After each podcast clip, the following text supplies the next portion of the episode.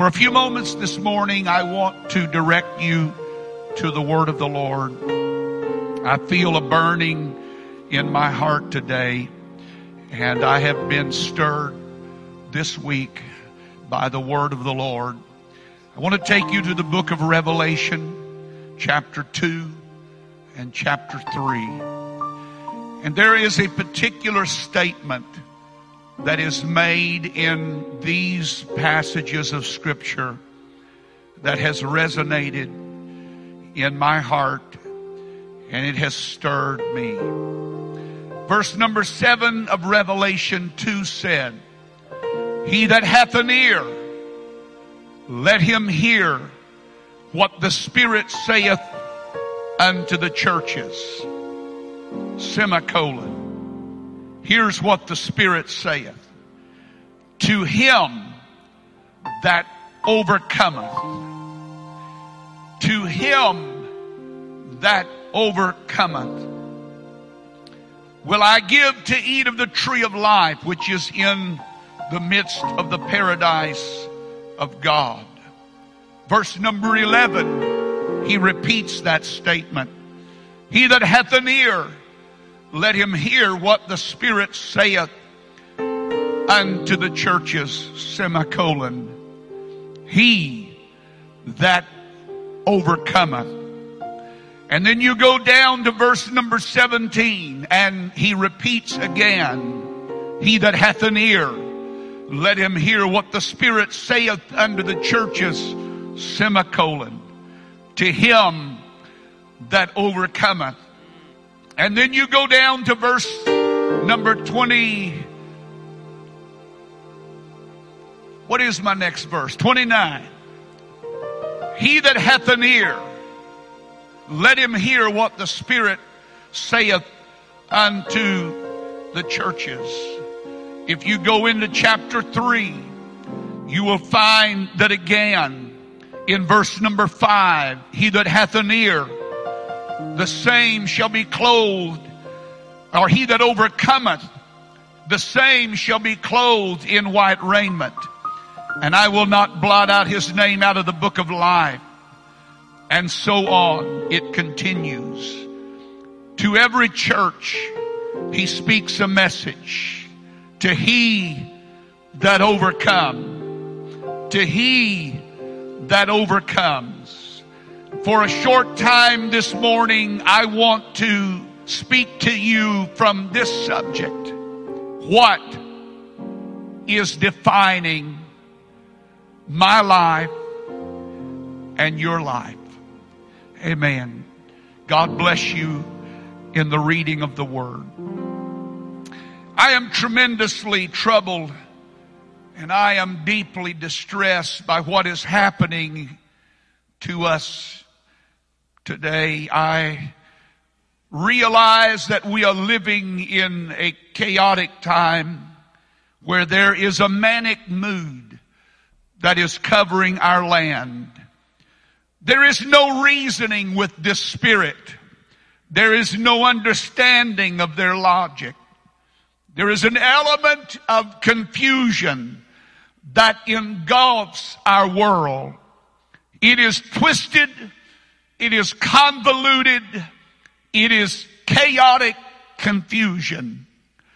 There's a groundswell of changing values that are sweeping across our land. This rapid changing of values greatly disturbs me. There is a blind rage of hatred that is fueling this chaos as we try to rewrite our history.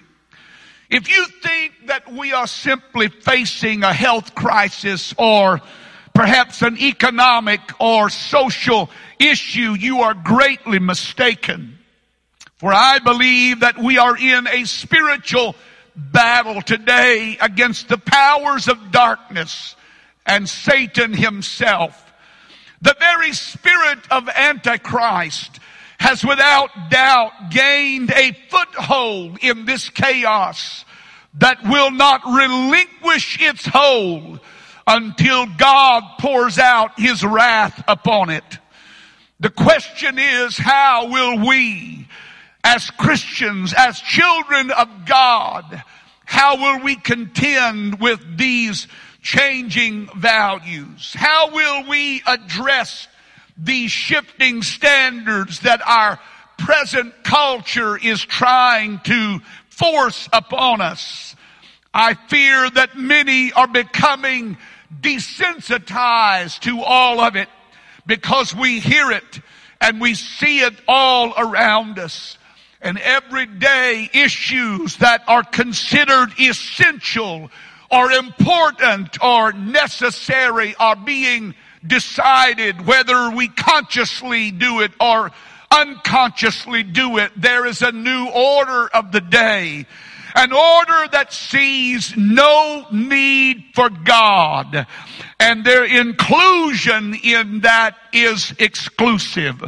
Unfortunately, there are many so-called children of God that are letting the world decide what is essential and non-essential in their life. We have been told that work is essential and going to the grocery store is essential and little league is essential, but for many church is not essential any longer. As a child of God, it is important, it is critical that you and I adhere to and remain committed to the values and the convictions of the Word of God. Not the changing values that the world is pushing. Not the agenda of this hour.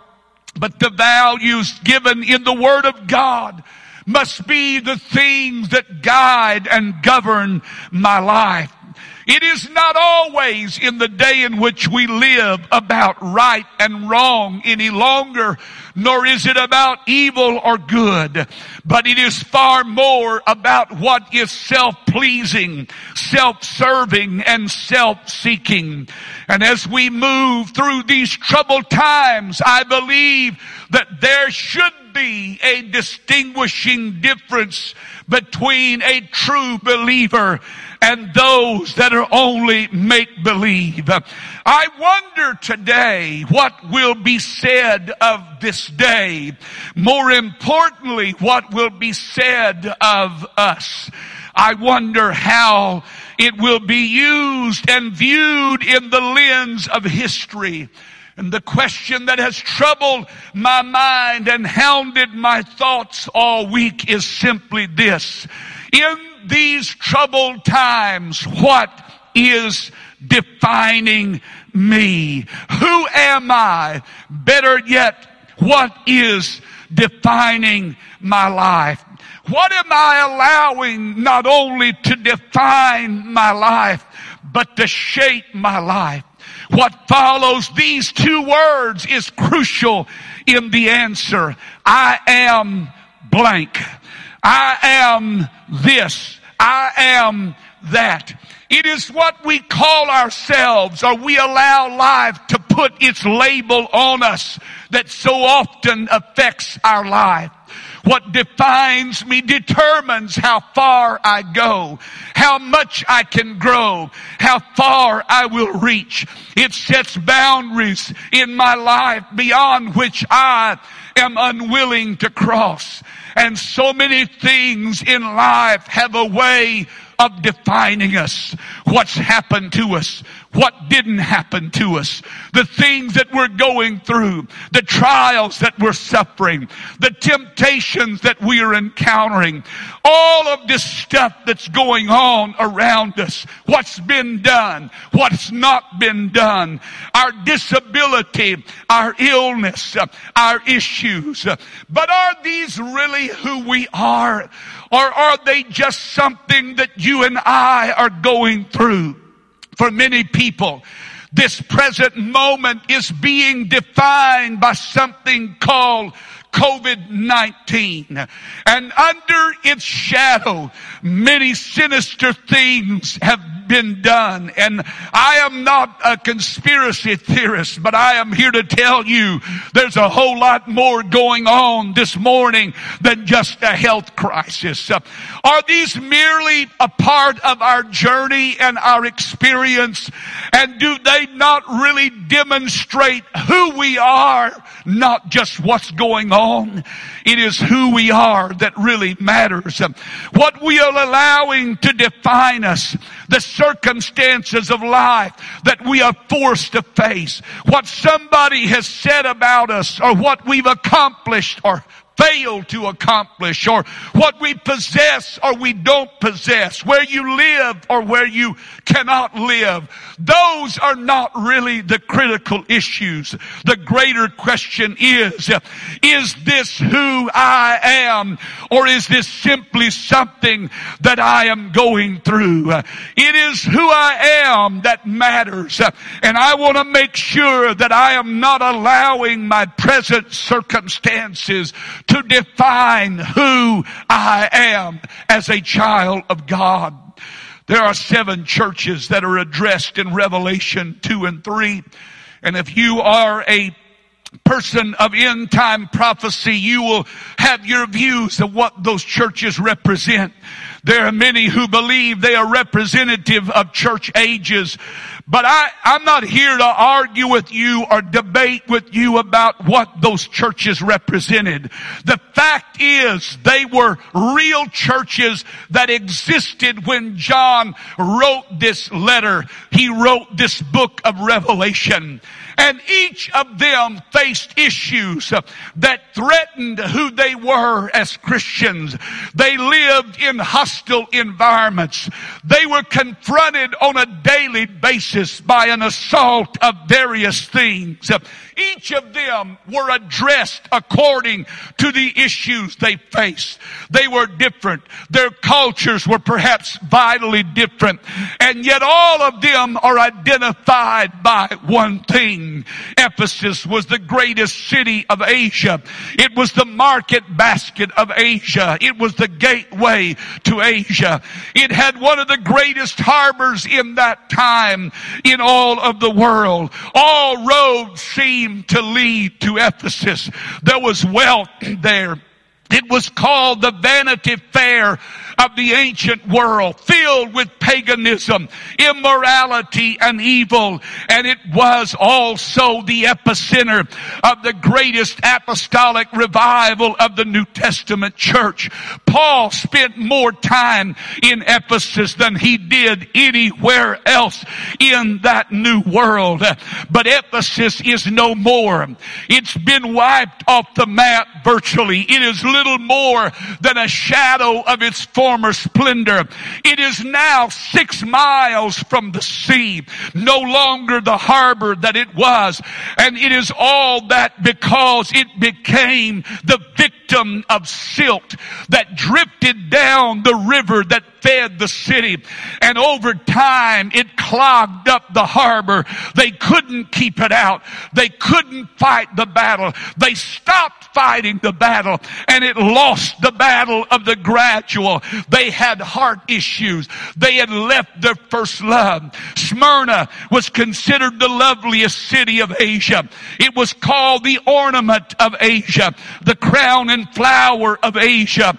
It was a planned city magnificently situated, commanding trade of the rich valley of Hermus, great trading center, a safe harbor, but it was full of pride.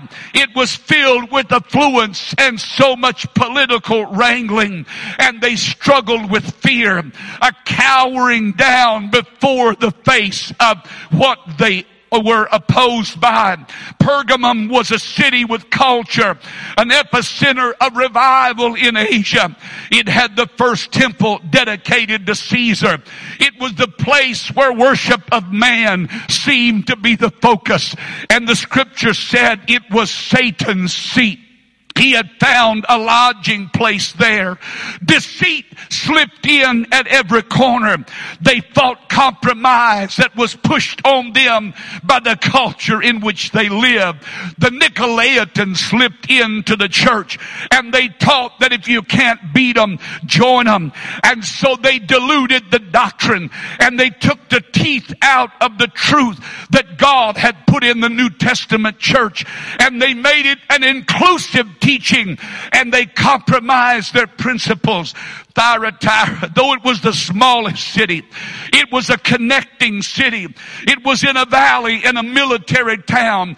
It was filled with guilds and trade unions. And as noted in that time, idolatry and immorality were rampant there. And the New Testament church had to deal with that. But even more than that, the scripture said they dealt with the Jezebel spirit. It was the influence of an evil unlike any other. It had crowned man and it had pushed Christ out the back door. It was that spirit that toys with evil, that entertains itself with evil, that condones the culture in which it lives, and it tolerates the vile and the ugly.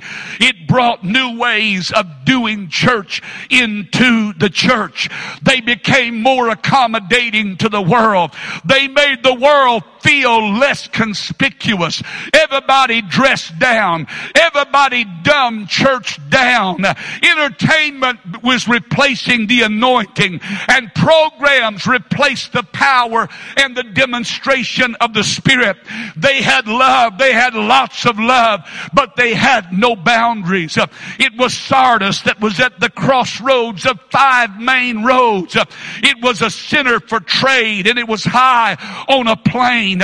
Evidently once a great city, but now it was only a shadow of what it had been. And the church reflected that same spirit. The Bible said you have a name, but you're dead. It indicated that they were no longer what they once said they were. They were living in the past. They had no present glory. They had no present anointing. They had no present unction of the Holy Ghost. They had learned to live on their reputation.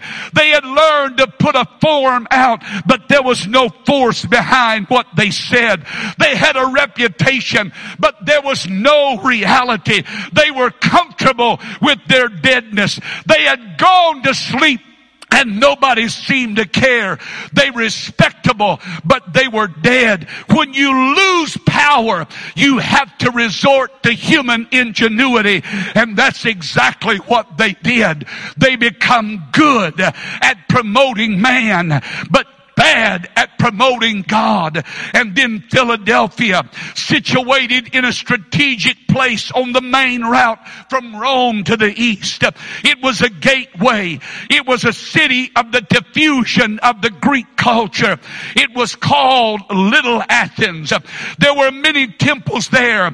It was situated in such a desirable place. The problem was though, there was underneath the surface issue issues that could not be seen because they had built the city on a geographical fault line and there was continual rumbling and there was continual shaking in the city. They had a great opportunity though. The Bible said God gave them an open door. The question was, did they know what to do with that open door? And they struggled with their own weakness. It's not the size of the church that really matters, but the faith that's in the church that makes the difference. And they had to understand that false as it may seem, the flesh is not a place for me to stand. I am not one to be able to do it in myself. They faced opposition of the Jews. It was symbolic of what we deal with in our own flesh. There is a carnality. There is a pseudo Christianity that wants to invade the church and make you think that that is spirituality. I'm here to tell you today That is not what God intended. And then there was Laodicea. It was known for its wealth and its manufacturing, its hot spring. It was basically a resort city, great financial place, great banking center. It was a medical center, a clothing center. And as you can imagine, every kind of vice and evil that was known to man was found there.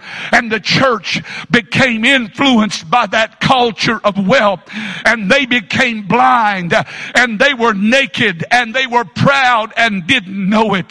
They lost their values. They lost their vigor. They lost their vision. They became complacent and comfortable, wrapped up in themselves, thinking we have much good. We are rich and increased with good, but they were really empty, could not see the reality of who they were.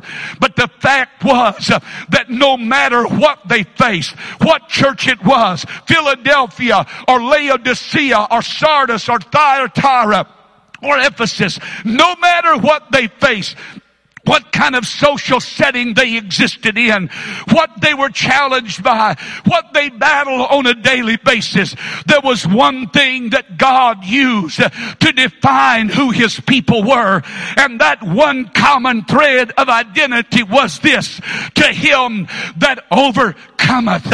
Overcoming is an end time word. It carries the key description of what is needed for you and I to finish strong The Greek word overcomer comes from the root word nikeo, which is where we get the word Nike from. And it means to conquer, to prevail, to gain the victory. It means to carry off the victory, to get the battle better of a struggle, to prevail over a disability or a debilitating situation. It connotates a sustained and difficult struggle against a resistance resistance until it is fully conquered. And that was how God identified His church, not by their culture, not by what they fought, not by what they battled, not by what they faced, but by who they were inside. They were overcomers. They looked in the eyes of evil and said, you're not coming in my house. They looked in the eyes of wickedness and said, you will not have my family. They looked in the face uh, of every kind of sin imaginable and they said, no, that's not what's going to define me. What will define me is that I am an overcomer. I'm going to face it down. I'm going to knock it down. I'm going to fight it off. I'm going to resist it until the end. I am an overcomer. The word implies that there will be a battle and it assumes that there will be a struggle. It's the wall that you and I run up against on our way to victory and we don't need to be discouraged by it. We need to be reminded today that this world that we live in is not a playground, but a battleground. And each church was given a promise. He that overcometh. They are described the blessedness of the overcomer. They'll eat of the tree of life. They'll be unharmed by death. They'll eat the hidden manna and be given a new name. They'll be given authority over the nations. They'll be clothed in white. They'll be made a permanent pillar in the house of God. They will sit with Him on His throne. Overcomer. That's what needs to define me today. Not COVID-19. Not some chaotic cultural upheaval that's going on around me. But I am a child of God. I am an overcomer. I resist the power of hell. I resist the slide. I resist the silt that tries to filter into my life. I will endure the trials. I will face my trouble, but I'm going to cling to Him. I'm going to hold on to Him no matter what happens and no matter what the cost may be. They fought back the darkness that tried to engulf them. They resisted the temptation of the times that called them to compromise and be content and become comfortable and let the influence just be what it is. Regardless of the resistance that they encountered, they held fast to their faith. That's what I want defining me in this hour is my faith. I want my confidence in God to be what shapes my life. I want that to be what molds the decision that I make in this hour. They did not turn away when things got difficult. They depended on God for their direction and for their purpose and for their strength. My question to you this morning, Greater Life Church, and whoever may be listening, are you an overcomer or are you being overcome? We are being challenged in this present hour. There is no doubt about it. And what we say we believe uh, is being challenged every day that we live. But what will define us? No one said it would be easy. But let me tell you what I want defining my life.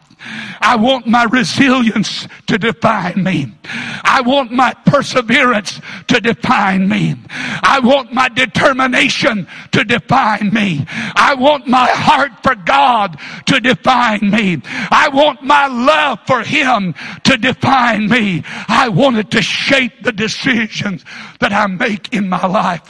I feel a passion in my heart this morning. I have come today to challenge the complacency that I sense slipping in among us even now. Some of us have gotten too comfortable where we are right now, and you don't care if you ever come back to church. I challenge that spirit this morning. I speak against that complacency right now. I am here to tell you that you are not blessed, but you are cursed when you are not emptied from vessel to vessel.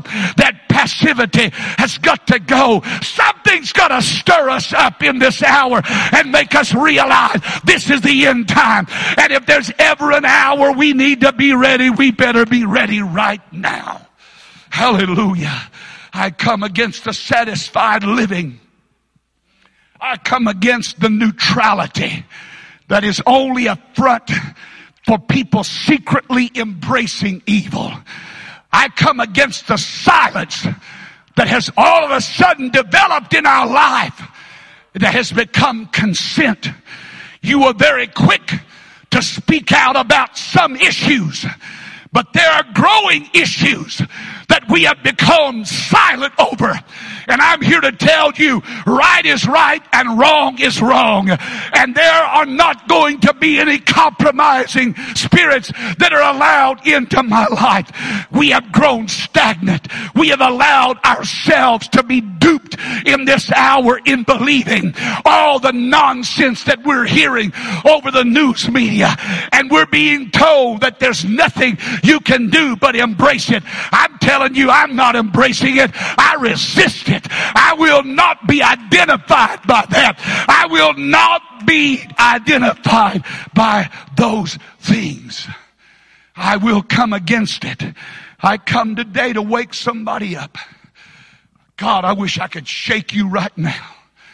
I wish I could sound an alarm in your house right now that would cause you to jump out of your chair and tell you this is a late hour.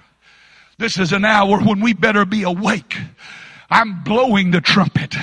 We've been lulled to sleep. We've been made to think we've got it. We still got our job. We got payroll coming in. We got checks coming in. We don't have to work. I've got news for you. That laziness needs to be kicked out the back door. We need to get back to doing what we're supposed to do. We are called to be workers. We are not called to be freeloaders. We need to get up off of our lazy behind and get back into the workforce and do what we ought to be doing in this hour, contributing to our world, not complaining about it. You need a present day testimony. And the only way you're going to get one is to have to go through. You see, the first four letters of testimony is T E S T. You have to go through a test before you can have a testimony. But there are far too many of us that are complacent talking about what it used to be, where we were, what we had, and we have no fresh anointing upon our life. If there is anything that needs to happen today, you need to lay hands on your own head this morning and you need to pray, God, send a fresh anointing to my life, send a fresh unction into my heart, anoint my mind, and turn my heart back toward you. In the name of Jesus. If all that I can do is tell about what happened, I need a fresh encounter with God. There are some of you that have lost your spiritual fight. You have lost your spiritual fight. You have just given in to the culture. You've said it. Well, I can't beat them, so I'm just going to join them. I am so thankful that there was one identifying thread that could be traced throughout that whole Old Testament and that whole New Testament. That those that identified with God and more importantly, those God identified with were overcomers. They were overcomers. You and I need that kind of mark upon our lives today. We need that kind of mindset. We must refuse to quit. We must refuse to give up. We must refuse to be influenced. I am not buying into this lie that is being perpetrated. I refuse to give in. What are you going to do about the challenges that are before you this morning that challenge your spiritual life right now? Are you going to give in? Are you going to just let it be? Are you going to get up and fight back? Amen. I am not allowing the culture that I live in right now to define me. I am not going to let COVID-19 define me. I am not going to let this define our church. I don't understand God's ways, but I know this.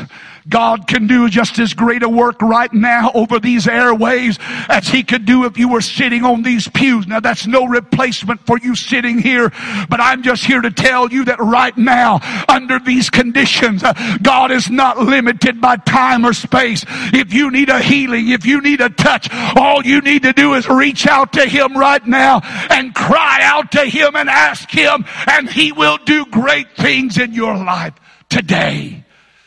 Amen. I want to be known as an overcomer, a believer, someone who faced the fire but was not afraid. Someone who was not afraid of the struggle, did not give in to defeat, did not give in to passivity, did not give in to embracing, embracing this culture of uncleanness. God help me today to never, never, never give up. And I come to the close of my message today. If there's anything that needs to define you and I in this hour, it's gotta be that one word. Overcomer. I am an overcomer. I'm gonna fight I'm going to kick. I'm going to push. I'm going to resist. I'm not going to sleep. I'm not getting comfortable. I'm not going to let Laodicea deceive me. I am not going to be blinded another moment by my own, my own nakedness. I need you, God, today.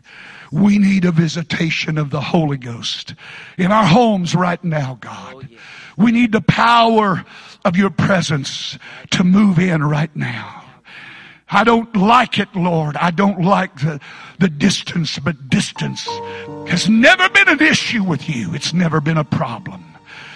You are not limited by time and space like we are. But right there, right now, step into that living room and shake something in that mother. Shake something in that father right now that has allowed themselves to believe the lie, to believe all of this nonsense that's being perpetrated. God have mercy. Help us today, Lord. Help us to understand that your values are the things that should govern my life. They are the things that could shape who I am, what I am. For they will, in doing that, open a door of opportunity in the midst of a most hostile environment for me to be a light and to shine.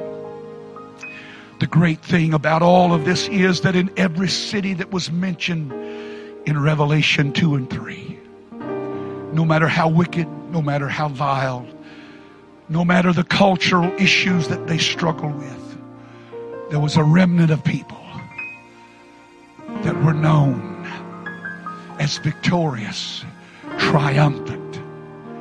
They were overcomers. I want that to be what identifies Greater Life Church.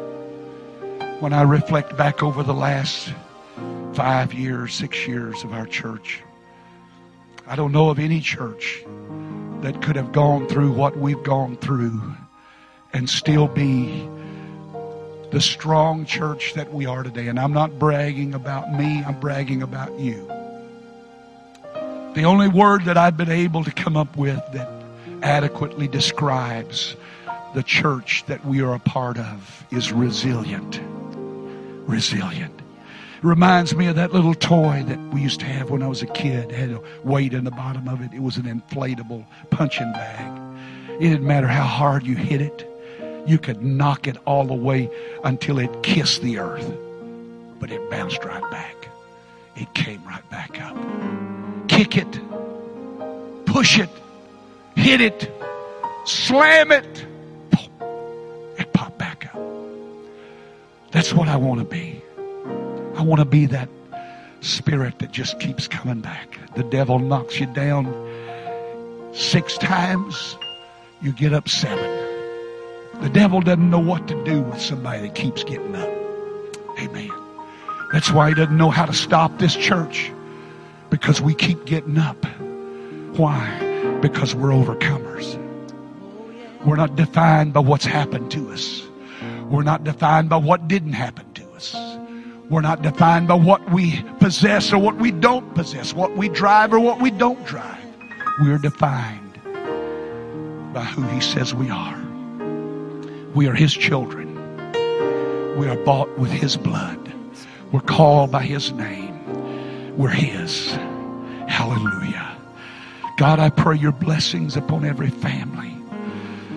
I pray your anointing right now. That unction would flow out of this building into every heart, into every spirit, every family. I pray right now that they would take the hand of their loved ones, their children, gather them around right now and pray over them. God, we're battling something. We're fighting something today. It's wicked. It's vile. It's deceitful. It is so deceitful. It is so, so deceitful. It parades itself as sheep, but in reality, underneath it, it's a wolf. It comes across as being good, productive, progressive. The reality is, it is sickness. It is evil. It is watering down and diluting and slowly filling our life with the silt. We got to keep it out. We cannot lose that battle like Ephesus did. Ephesus, at some point or other, just quit fighting. They quit working. They quit resisting. And over time, it just kept coming. Every day came a little further and it started inching that harbor further and further away until now it is six miles, six long miles. God help us today. Lord, I want you to touch us and help us. I want you to be with us. I want your anointing. I want your blessings. Don't ever let us let go, Lord. Don't ever let us forget what we have hold of. Keep us in your perfect love. Let the power of your presence fill our lives all this week long, driving out the fear, driving out the doubt, driving out the anxiety, making no room for anything but the peace and the love and the presence of God. In Jesus' name, amen. We love you today. Again, thank you, praise team, for your great praise and worship. Greater Life Church, we'll look forward to seeing you Wednesday again online, and we will let you know then what our plans are for the weekend. Look forward to seeing you again soon. Love all of you more than words can say. Have a great afternoon in Jesus' name.